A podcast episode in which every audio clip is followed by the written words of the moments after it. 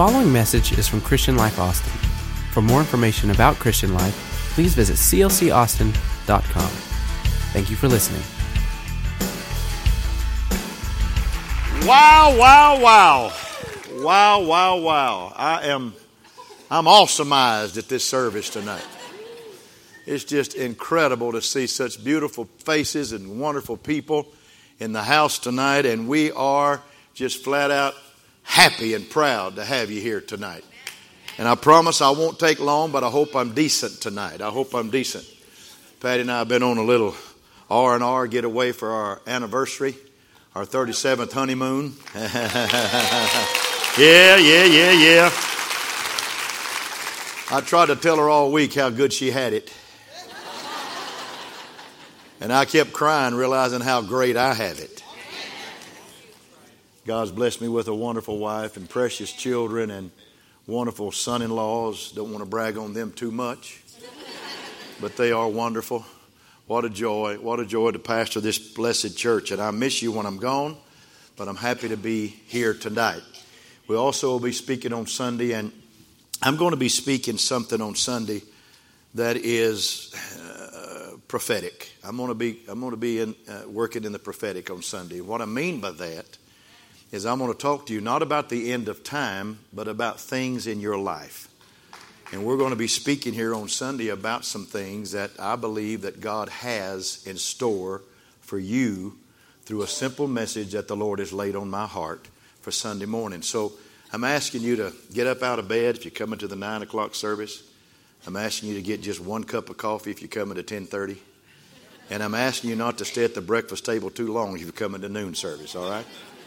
We want to see you here on Sunday. Everybody say, Pastor, I'm going to be in the house of God. I love you very much. You can stand to your feet if you would. So the devil hollers up to the heavens and he says, We want to play heaven's baseball team on a neutral site. I'm going to bring up my fellas, and God, you send down your fellas. We'll play baseball see who wins on a neutral site. And heaven said, But you don't understand. Lucifer, you don't understand. We got all the greats, we got all the wonderful hitters, we got all the Hall of Famers up here. And hell said, That ain't no problem. We got all the umpires down here.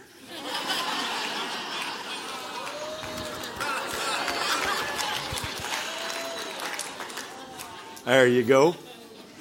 I still hadn't got over those Saints getting cheated out of that victory down there in New Orleans. I'm about to preach now. I was in a doctor's office today and I picked up, the reason I'm thinking that, I picked up a Sports Illustrated magazine. And it had that in that magazine. And I, I love Drew Brees. And I, my heart just went out to the Saints again. Of course, I love Saints, you know, I love Saints. I'm not really into Rams or.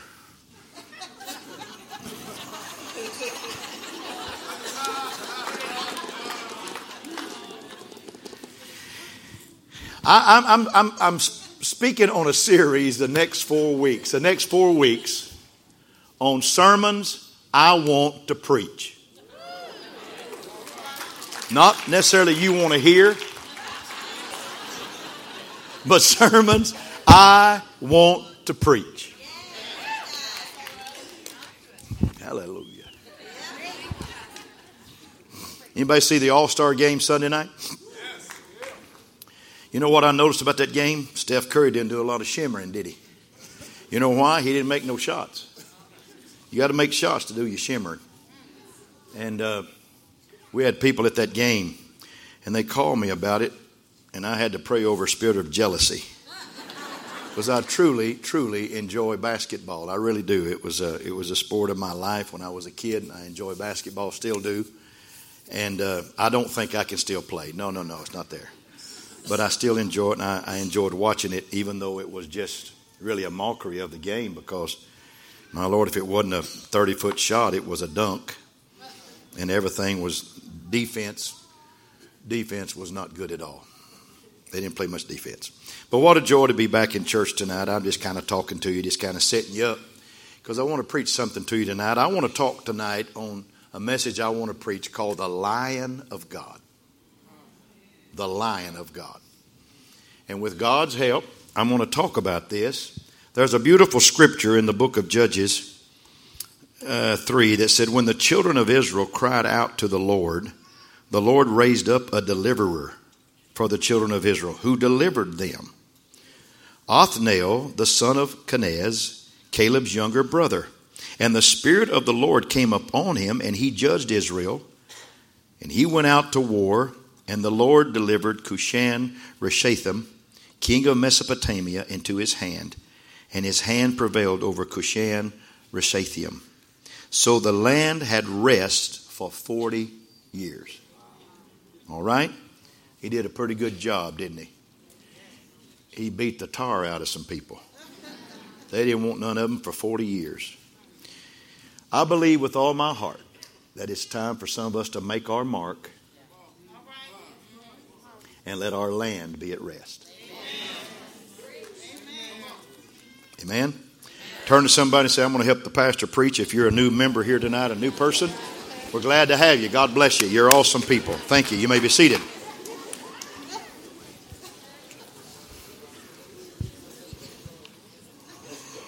Like him or loathe him, I really enjoyed Muhammad Ali. I enjoyed Cassius Clay. And in this month of Black History Month, he's my opening illustration. He was probably one of the greatest heavyweight boxers in the sport's history. Not only was he a skilled boxer, he was a great self promotion man. he would use clever pieces of short poetry to catch the imagination of the audience. And before his fight with Sonny Liston, I was a kid and I saw that fight. He said he was going to float like a butterfly and sting like a bee. And then he said Liston's hands can't hit what his eyes can't see. That just moves me. But he also used that poetry to challenge others to do better in life. He once gave this message to a college audience in New York. He said, Stay in college, get the knowledge. Stay there till you're through. If they can make penicillin out of moldy bread, they can sure make something out of you. That's pretty good stuff. I don't care you. Tonight, I'm talking about a man that God made something out of. He doesn't seem like much on the surface. Not too many Christians know who he was or perhaps what he even did. But he was important to God, and his name is in this book. And God thinks it's important for us to know who this hero of the Old Testament was and perhaps what he did. His name was Othniel, meaning Lion of God. My, my, my title tonight. Our God is might. And he saved Israel from their sins. Let me give you a little background. Years before Othniel was even born, his uncle, Caleb, you recognize that name? Did something that impressed God. See, Caleb was just a young man when Israel was held in slavery in the land of Egypt. He was there when Moses came and challenged Pharaoh and told Pharaoh to let my people go. Caleb was there when God brought down the ten plagues upon Egypt to force Pharaoh to ask the people of God to leave. And he was there when God parted the Red Sea and allowed Israel to cross on dry ground and caused those same waters to collapse on the chariots and the armies of Pharaoh, destroying the might of Egypt. And Caleb was there when the people of Israel came to the Mount of God, Mount Sinai. And he would see God come down upon that mountain with thunder and lightning and terrifying sound of the trumpet of God. And he was there just a few days later when God brought Israel because it was just an 11 day journey from Egypt to the land of promise, just 11 days. He was there a few days later when God brought Israel to the very border of the land he had promised to give to his people. And Moses selected 12 men, 12 to go in and spy out the lay of the land and help him decide the best strategy, not if they could, but the best strategy for taking Canaan. They knew it was theirs. And two of those spies were named Joshua and Caleb, Othniel's uncle. Pretty cool. Joshua and Caleb were overwhelmed by what they saw. The land literally flowed with milk and honey. I don't know if I've ever seen a land that flowed with milk and honey. I've seen water, but I've never seen milk flowing down streams. And they saw great cities that wouldn't have, they wouldn't have to build, and orchards they wouldn't have to plant, and wells that they wouldn't have to dig. And God said it was all theirs. And they remembered how God brought the plagues on Egypt, and how He parted the Red Sea, and how He showed His fearsome power on top of Mount Sinai. And they were convinced if God was giving them this land, nothing could stop them. Nothing. But the other 10 spies didn't see it quite that way. They saw exactly the same things the other two did. They saw the beauty, the splendor, and the wonder of the land of promise. But these wonders were overshadowed by something else they saw. They saw giants. They saw huge, big old giants in the land. And in those giants, they saw defeat, they saw disaster, and they saw death. And they were afraid. And their fear, when they came back to the camp, spread throughout the entire camp of the people of God. And they became so frightened that they refused to obey God and enter the land of promise. They just wouldn't. So God said, Fine. You don't want to go, you don't have to. You will never enter the land I promised you. You'll die here in the desert. So everyone there died in the desert except two men. Except two. Two didn't die in the desert, folks. Two men were allowed to enter the promised land because they believed God's promise, and those two men were named. Say it again. Don't forget those names. Forty years later, Caleb enters the promised land at the age of 85. 85. And he's still convinced that if God promised something, oh, hallelujah he would still provide it. It may have been 40 years since he got his promise, but if God promised it, he would provide it. And so Caleb said to Joshua, Give me this hill country that the Lord promised me that day. You yourself heard then that the Anakites, the giants, were there, and their cities were large and fortified. But the Lord helping me, I will drive them out just like He said. God promised, Caleb believed, God delivered. And at 85 years of age, folks, 85 years of age, he cleaned out the giants in the land. I went to see the doctor this afternoon. It's kind of neat. He's my buddy. He's been my doctor since I was about 45 or 46. He just checks particular parts of me, mainly my heart. I'm good. I didn't go for a sad check, I went for a well check. But we got to talking, and he, he, he, he couldn't believe how young I was and how old I was at the same time. That's a fact. He's retiring in June. June the 7th will be his last day. And we got to talking about older men, older men. And he said, I, I, have, I had this man come in. I've been his physician for a long time, Pastor. And he said, when he was 88 years old, he's an old rancher out in Marble Falls, said when he was 88 years old, said he would take a five gallon bucket in this hand full and a five gallon bucket in this hand full. And said, somebody told me that weighs about 40 pounds apiece. And at 88, he could walk all the way from the barn to his house, which was about a quarter of a mile, and never stop to get his breath. And I said, That ain't nothing. I'm preaching about a man tonight. He got tickled. I'm preaching about a man tonight at 85 whipped a bunch of giants in a bunch of fortified cities and took them out. He kind of said, I'd like for him to have been my patient. And Othniel was his nephew. And what was so special about Othniel? Let's read one more time. The Israelites did evil. They forgot the Lord. They served Baal and Asherah. The anger of God burned against Israel, so he put them in the hands of Cushan Rishathaim, the king of Mesopotamia, or A-N, whatever you want to call it there to whom the Israelites were subject for eight years. But when they cried out to the Lord, he raised up for them a deliverer. and Othniel the son of Kenaz, Caleb's younger brother, who saved them. Say, Othniel saved the Israelites. And all through the book of Judges, now I'm setting you up here, I'm going to preach in a minute. But all through the book of Judges, it's the same story. It's like Israel never learned their lesson. The people would sin. And God always punishes sin by selling them into the hands of their enemy. And the people repent and plead for God to forgive them. And God raises up a judge or a deliverer to save them. And Israel is at peace as long as that judge lives. Because nobody wants any part of that judge after he tears them up because God raises up some bad boys.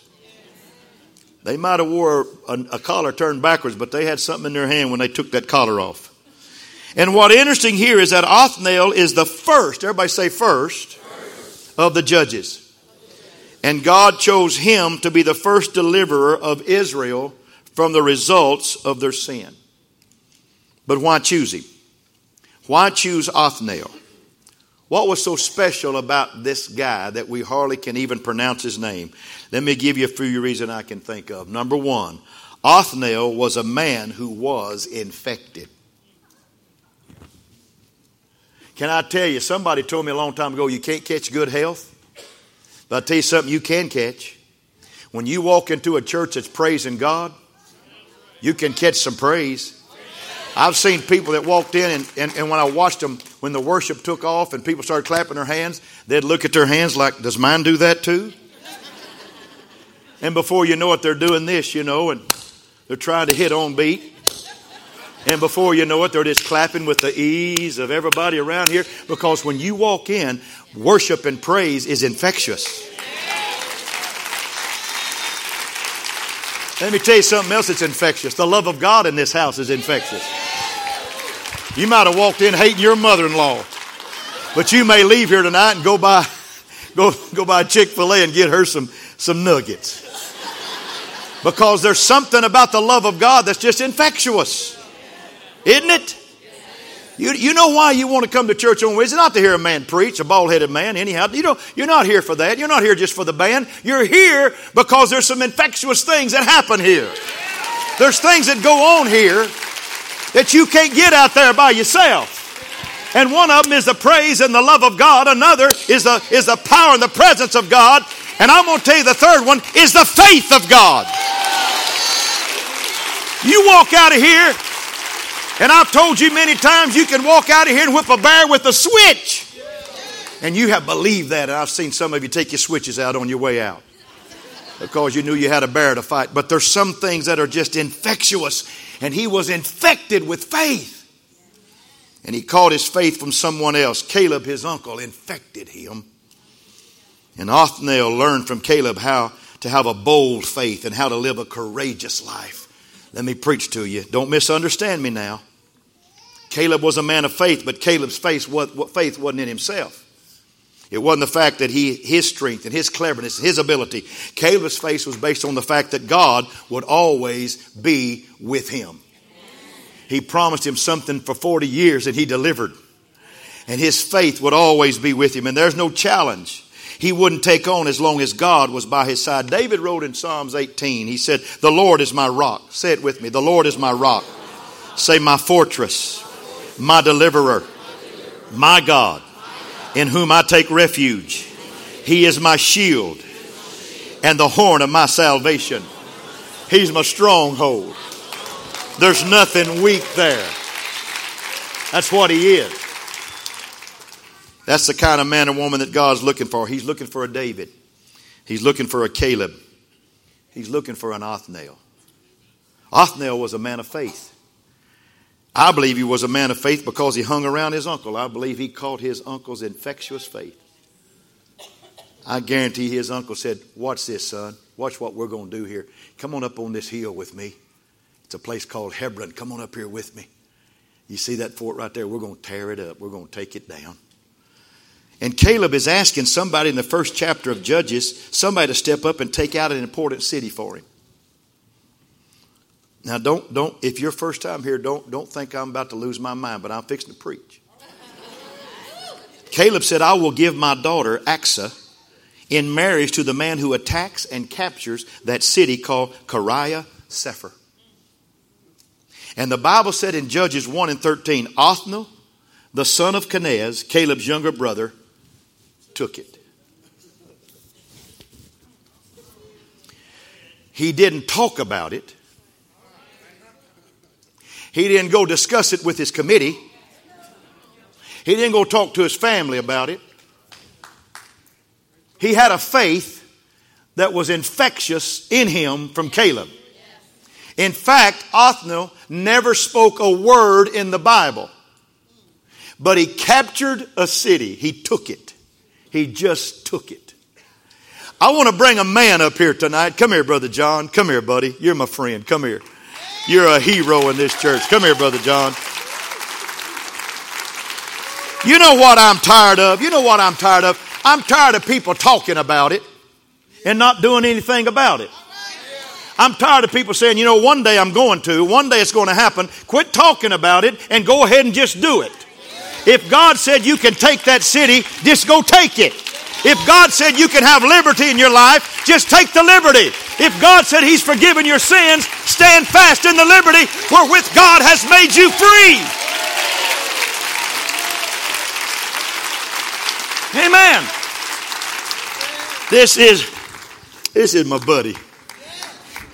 And he outkicked his coverage when he got his wife.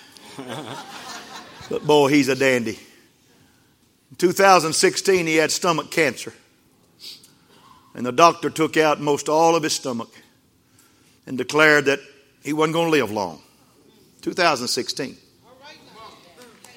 And then he went back to the doctor and he had some kind of hernia or something over here. I may not be telling it right, but I'm telling it. it. and they took that out, and the cancer was still there. And then he went back a little later, and the doctor said, You know what? I don't think there's any cancer here. Now, hang on.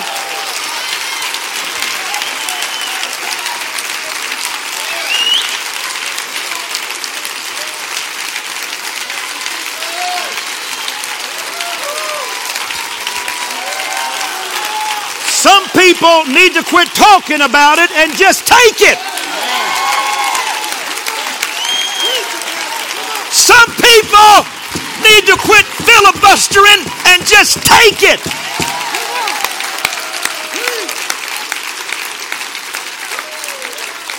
Now, Brother John, help me.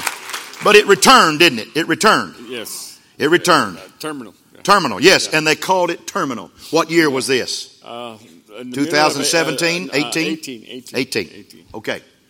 Sit down. It's, it's going to get better. When they said terminal, he said, uh uh-uh. uh.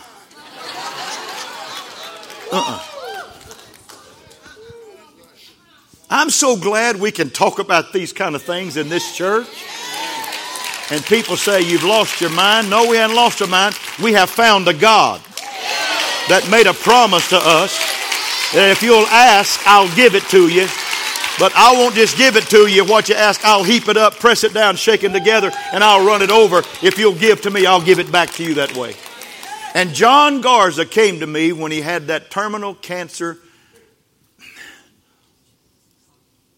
theme from the doctor. And the doctor said, This, this is what we're going to call it terminal. He walked in the door one Sunday. No, I went to see him. I went to see you at your house. And you're sitting on the couch. You said, He said, Pastor, I'm not going to die with this. I'm going to be healed.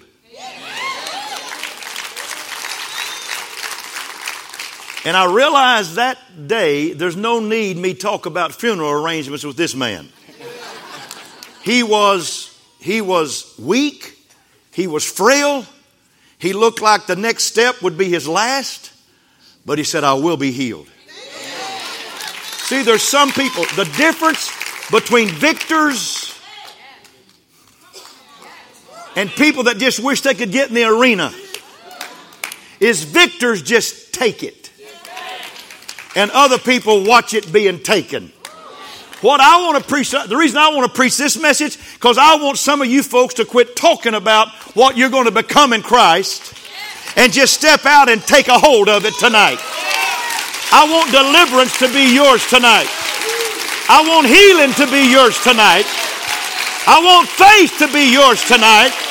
I want victory to be yours tonight. I want triumph to be yours tonight. What was it, three weeks ago? Uh, last week. Last week. Last week. John Garza, you're cancer free.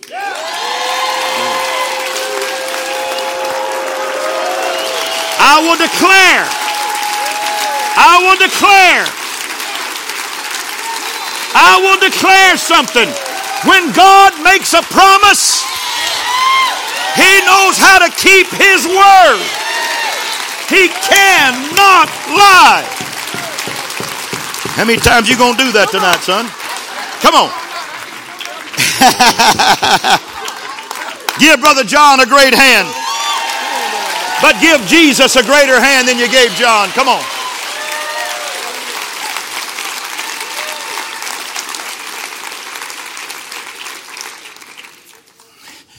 I wish some of you could just get a hold of a concept of non verbalizing. Always, you know, why don't you wait to worry? Why don't you just trust God right now? There's some faith in this house. There's some love in this house. There's peace in this house.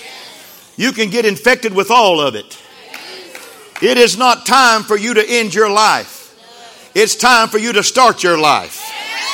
It's time for you to spend your life, not end your life, but spend your life for Jesus Christ. Even though Othniel was not a man of words, he was a man of action. And when Caleb throws down the challenge, Othniel just gets up, goes out, and takes it. Why? Because he hung around Caleb. And Caleb did stuff like that. He took mountains. He destroyed the Anakites, the giants at 85. Caleb trusts God and did mighty deeds. If Caleb can do it, Othniel says, I can do it too. You know what John Garza decided? If it can happen in the book, it can happen to me.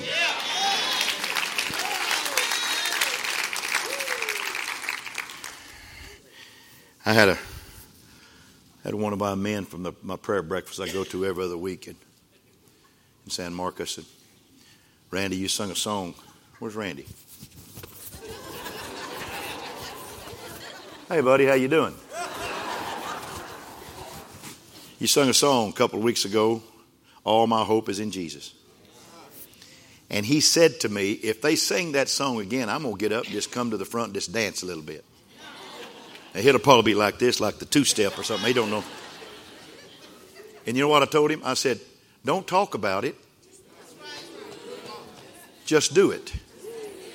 I want to challenge this church this year to quit the talking and start being the doing. Quit the speech and start doing the doing. Become a person that just takes it. Because it's here for you, folks. It's here. Family miracles here for you. Healing's here for you. Deliverance is here for you. Holy Ghost is here for you. Come on now. A new job is for you. I hugged one of my men's neck tonight coming and he said, Pastor, he asked me to pray for a job with him and we prayed and God gave him a great job, a better job he's ever had in his whole life with better pay. And he hugged me and I said, man, I love my job. I hugged one of the young ladies tonight that, that just looks at me like a perhaps a father. She may not think that now, but she asked me to pray. And I said, We'll pray. And she got a brand new position and a new job. And I said, How's it going? She said, Oh my God, I can't explain it. Don't explain it, just go take it. Just go do what you do because God has made us a gift and a promise, and it's contagious. I'm sorry. I'm sorry. I'm beside myself and I'm running out of time. Paul said, I can do all things, all things through Christ. Everybody say, I can do all things. See, people become persons of faith when they hang around people of faith. And that's what the church is all about. Church is a place where we hang out with other men and women of faith. And there are people who will try to tell you that they can be just as good as Christians without going to church. That's not true. It's not true. Never, never, never true. They they may can be Christians without going to church, but they cannot be just as good a Christian that way because you don't get a hold of the infectious stuff out there that you get in here. Some of you are going to be infected tonight with the Jesus bug. Church is designed to be a place where faith is infectious, where strength comes, and where we're challenged to great deeds. Hebrews chapter 12 said, Consider how you may spur one another on toward love and good deeds. So let's don't give up meeting together. Let's come to church. You know, meeting together as a church on a Wednesday night, on a Sunday, and life groups. We have, we have over 800 people in our life groups. Thank you, Casey. Thank you so much. He's not in here tonight, but thank you. Give Casey a great hand tonight. You come up here on Tuesday morning, there's Bible study groups here. There's women's Bible study groups here. And, and, and, and Bible study groups is not just an end in itself, and life groups in church. You can have all the attendance pins you like, but it just being there is not enough. We are to be in church to catch each other's faith. I remember when I was a kid out in West Texas in a small little old church, there are two men challenged each other one year to see who could bring the most visitors to church the next month, and it was going to be a summer month. And the loser had to do all sorts of things for the winter, like mow his grass the whole summer, wash his car every week, or buy lunch anytime the two families went out to eat together. Fun times for a kid. That's the kind of thing I'm talking about here. Othniel was chosen to save Israel because he was infected. And one of the greatest things you're going to be infected about with this church is the enthusiasm of this house. It's an enthusiastic place. No, it's not horn basketball. We win here. I'll quit. Number two, Othniel was chosen because he had, had been prepared beforehand. Say, God prepared him. Othniel just didn't sit around staring at the sky all day. He already had an active faith when God chose him. And he had already gotten used to acting on that faith when he took that city for Caleb. When God wanted a man, Othniel was ready. Sometime back, I had a unique thought, and I want to share it with you. I got to thinking about some of the great heroes of the scripture men like Abraham and Joseph and David. And, and then it occurred to me that many of the Bible heroes were only known for one thing that they did, just one thing. Have you ever thought about it? Just one thing. Noah, for example, he built an ark. He floated on the water for a while. Big deal. But it was a big deal. Gideon was known for defeating the Midianites with 300 men. That's a big deal, but it was a big deal. Esther was a beautiful queen in the land of Shushan, an, Israel, an Israelite girl who was known only for one thing, putting her life on the line to save her people, Israel. That's all you ever heard about her. Shadrach, Meshach, and Abednego. They spent time in a fiery furnace, but that's all they did in the importance of Scripture. But it was a big deal. And then there's Andrew, one of the 12 disciples. He introduced a brother, said, Hey, brother, I want you to meet Jesus. Well, what, what's your name? Well, his name's Simon Peter. Wow, big deal. And of course, Ananias is known for baptizing Paul into Christ, and nothing else is said about him in Scripture. Nothing. He's not mentioned before or after the church change and conversion. Could it, could, I could go on. Many were just what we call one hit wonders. Jackie DeShannon, what the world needs now is love, sweet love. That's all she ever sang. But I can still, I can still say her song. They were the only, they were only known for one thing, but that one thing was something that shaped the course of biblical history. But something else I noticed about them. God just didn't pluck them out of the air. They had been training for years to be the kind of people that they had become. I read about some Benjamites in the Old Testament, 700 of them, that had their right arm wounded perhaps in battle, and they became acute and accurate with their left hand with slingshots, and they could hit a hair's breadth at 50 meters. What do you mean? I mean, they were prepared, and when they went to battle, it don't matter what kind of weapon you had, we took one shot and took you down. Can you imagine how much David practiced before he fought the giant? Can you imagine? He, he took care of sheep, and when one of those sheep got out of the line a little bit, he didn't want to run over every time. He just took that slingshot and just hit that lamb right in front of the nose, and that lamb said, I don't think I'm going to go that way no more. I'm going this way. God prepared David. He prepared him. And everybody that God uses, He prepares. There's a professor of sociology at the University of Connecticut that wrote a book called Rescuers, The Portrait of the Holocaust Survivors. And he talks about these people who were used to save the Jewish people from the Holocaust. And many of them were rescuers before they were rescuers. Many of them visited people in the hospital, gave to the poor, took in little, little children, little orphan children into their home, and still some of them even took care of stray animals. Everything they did prepared them for the moment because it then became a natural thing. Now, I want to share something with you. If you want God to do something great in your life, don't just stare in the air. Say, he going to come down one day, going to pick me up, find me a husband.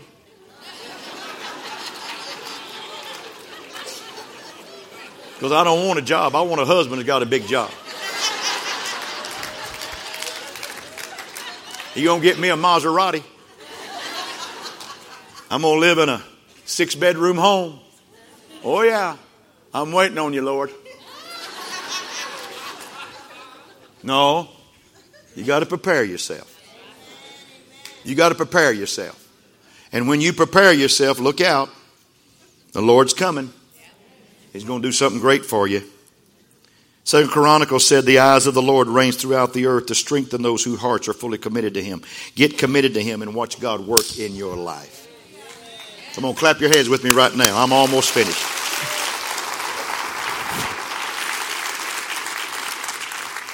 And the third thing is Othniel was chosen to do what he did because God had set him up. God knows how to set you up.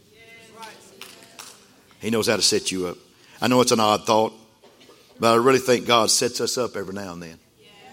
He puts us in the right place at the right time to do the right thing because he wants to prove something to somebody that don't believe that he can do anything. Amen. Consider these facts about Othniel. He was of the tribe of Judah. Say Judah. His name means lion of God. He's chosen to be the first rescuer of Israel. And he rescues God's people from their sins. Does that sound like anybody else that I've preached about in this pulpit? Sounds a little bit like Jesus, doesn't it? Jesus was born to the tribe of Judah. Revelation 5 said he's the lion of the tribe of Judah. And he was sent to rescue us and to save us from our sin. But I thank God even threw in an extra nugget in here for us. The bad guy in this story is named Cushan Rishathaim. Now, aside from the fact that's an extremely hard name to pronounce, and I've practiced on it about four or five days, it has a meaning. Cushan Rishathaim means doubly wicked blackness. Does that sound like anybody else that you've heard of and kind of tangled you up in your life? Does that sound like Satan a little bit? The Lamb of God or the Lion of God came to defeat the one who is doubly wicked blackness so that we be freed from the curse of our sin. Say amen to that. Hebrews 2 said, Since the children have flesh and blood, Jesus too shared in their humanity, so that by his death he might destroy him who holds the power of death. That is the devil. And free those who all their lives were held in slavery by their fear of death. That is cool. Othniel was the first deliverer of Israel in the book of Judges. And he was from the tribe of Judah and his name meant Lion of God. And he rescued people from their sins. And nobody even bucked him for 40 years because he was so tough.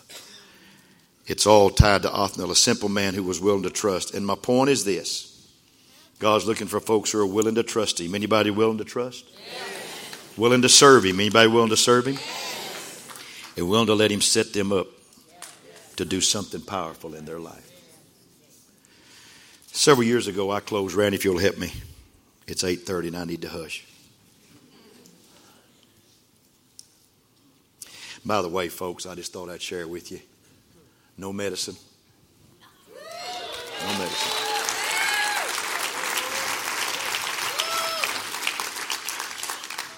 I think the shingles is finally gone. I'm happy. I won't share that anymore. I just thought I'd share it on Wednesday night because you've been praying your eyes out and your voice out, and you've been giving everything you've got to the Lord, but it does work. Prayer does change things. Years ago, a young man went to secular college and he just went to be in the music program. His dad was willing to pay his tuition, so he went. And he decided to take classes that might help his ministry if he ever decided to follow God in that route. So he took things like sociology and psychology and philosophy. And one of the classes offered was called Religions of the West. And the description said it would cover Judaism and Christianity and even Islam and tell about their backgrounds and culture. So the young future pastor in his mind thought this should be no barrier, given his plans to attend Bible college a couple of years. But the teacher had no intention of really telling about the nature of Western religions. His objective was to attack and undermine the faith of the students, for see, he was a non believer. And his first class was dedicated to attacking the Old Testament. And he said that Moses didn't write the first five books of the Old Testament. Understand, it's difficult to correct a professor in college when one's total religious education consisted of listening to sermons and going to Sunday school. So the young man didn't have much to say, but he did raise his hand anyway. And he said, That's not what I've always been taught and heard, sir. And he was pretty sure he impressed the professor. And the professor smiled back and said, That may be so, but the majority of scholars agree with me. Then he proceeded to attack more books of the Bible. And again, the young pastor, to be, raised his hand and offered a lame challenge. And again, the professor said that the majority of the people and the scholars agreed with him. And years later, as a pastor, he became a pastor. He realized how he must have looked to the other students because they hadn't paid to hear him talk. They had paid to hear the professor talk, and the young man was doing a little more than embarrassing himself, really. He just did not want the Bible to be treated like it was nothing. So, back to college. To better prepare himself, he went to the campus ministry and asked if they had any resources that he could read that would help him do a better job of defending the Word of God. Sure enough, when the professor got started on Christianity, his first words were that Matthew didn't write Matthew and Mark didn't write Mark and so on. And now the young theologian was ready and he raised his hand and he said, according to this scholar and to that scholar, he was wrong because all of this and all of that and the other thing. And he felt good about himself. And the teacher paused for a moment, knowing he'd never been challenged like this before. And then he said, Well, the majority of scholars still agree with me. And the class was off and running. He attacked scriptures the whole semester. Then came the test, and the young man answered all the questions. And then he wrote at the bottom of the test I need to apologize, sir. This is your class, and I've been giving you a hard time all semester. But you've been attacking something that's very important to me. However, you're going to be teaching on Islam next, and I don't care about what you say about them. I promise I won't bother you anymore. And the young theologian was done with him, but God wasn't. God knows how to set you up. And the professor no sooner got started in teaching about Islam that he began to talk about black Muslims. Black Muslims got him into a racial prejudice, and racial prejudice took him to World War II. And he said that the reason we dropped the bomb on Japan and not the Germans was because the Germans were white and the Japanese weren't. Is that a dumb professor or what? Now we're talking history, not Bible. And the young man sighed, All right, what's wrong now? said the professor. There was no getting out of it. The young man responded, According to everything that I've read and everything I've heard, we didn't even have the bomb, sir, when Germans when the German surrendered. We did too, he came back. We had it in 1942. Now, by this time, Vietnam was over and Nixon had been impeached from presidency. And the young man realized he'd been lied to about a lot of things in life. Maybe thought the young men they lied about this too, about the bomb. Once again, he's beaten down by the man who knew more about life than he did. And that's when God played his card. One back and four seats to the left, a young girl raised her hand. She said, I'm sorry, sir, but you're wrong, Professor. See, my dad, my father, worked on the project of the bomb, and we didn't have the bomb until after Germany surrendered. Now, notice what God did. He had set that young man up. Oh, I'm gonna, I'm gonna close. I love this close. He allowed him to make an absolute fool out of himself, defending Scripture, all for the purpose of allowing that girl to expose the professor's false and wrong thinking. And in one fell swoop, she discredited everything that professor had said and made everything the young man had stood for have weight. Here's the point you don't have to be all that impressive and all that smart, but God can use you anyway. And I close tonight with this God can use anybody in this house tonight. Anybody. Anybody. But, Pastor, don't butt me. Don't you butt me. Don't you go there. He can use anybody in this house. The last time I checked, God doesn't make junk. You were created from the same sand I was created from. We were just dust.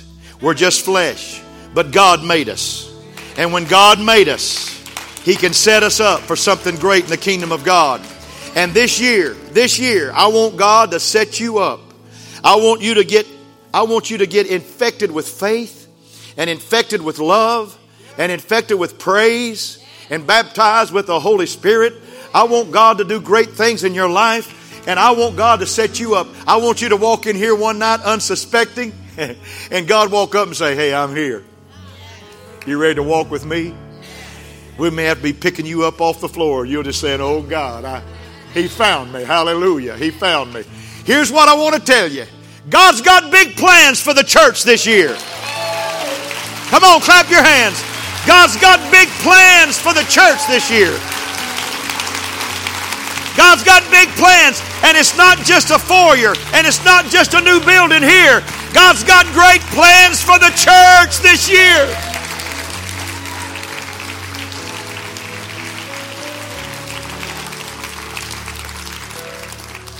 Because when you become a praiser and a worshiper, you become the lion of God. You become the lion of God. Stand to your feet all over the house. I love you very much. Thank you for letting me teach the gospel to you tonight. Thank you, Brother John. Thank you, Brother John. The miracle in the house. Amen. The miracle in the house. Thank you. I want you to turn to somebody. I want you to turn to somebody there beside you, on either side of you. Don't matter who you talk to. Maybe, maybe somebody's got a better, a better acceptance of what you're going to say. But just say this: I believe God can do and will do anything that I ask Him for. He is able to do exceeding, abundantly, above that. We can ask or even think according to the power that worketh in us. He is able. Throw your hands in the air. Dear Father, in the name of the Lord, we love you tonight. We believe in you tonight. We trust you tonight. We thank you tonight. We honor you tonight. Thank you for a Wednesday night, God, of faith and love and courage and hope and deliverance and mercy Thank you for all the things that you can infect us with. You're a God of heaven. You can touch our lives in so many ways. Now, God, set us up this year. Let us see the miracle working power of God. Let things happen in this church, God. Let things be found out in this church, God, this year. Let us understand, God, how great you really are this year. Let us enjoy the benefits of Calvary this year. Let us enjoy the benefits of the resurrection this year. Let us enjoy, God, everything you have for us. Let us absolutely just swim in the river of the love of God. And let us know without a shadow of a doubt that you're working with us and for us and through us. And it's in Jesus' name I pray. Everybody said, Amen. I didn't hold you real long. I love you. God bless you. Sermons I want to preach. I can't wait till next Wednesday. I got one for you. I love you. God bless. Have a great, great night. You're awesome people. You're awesome people. You're awesome people.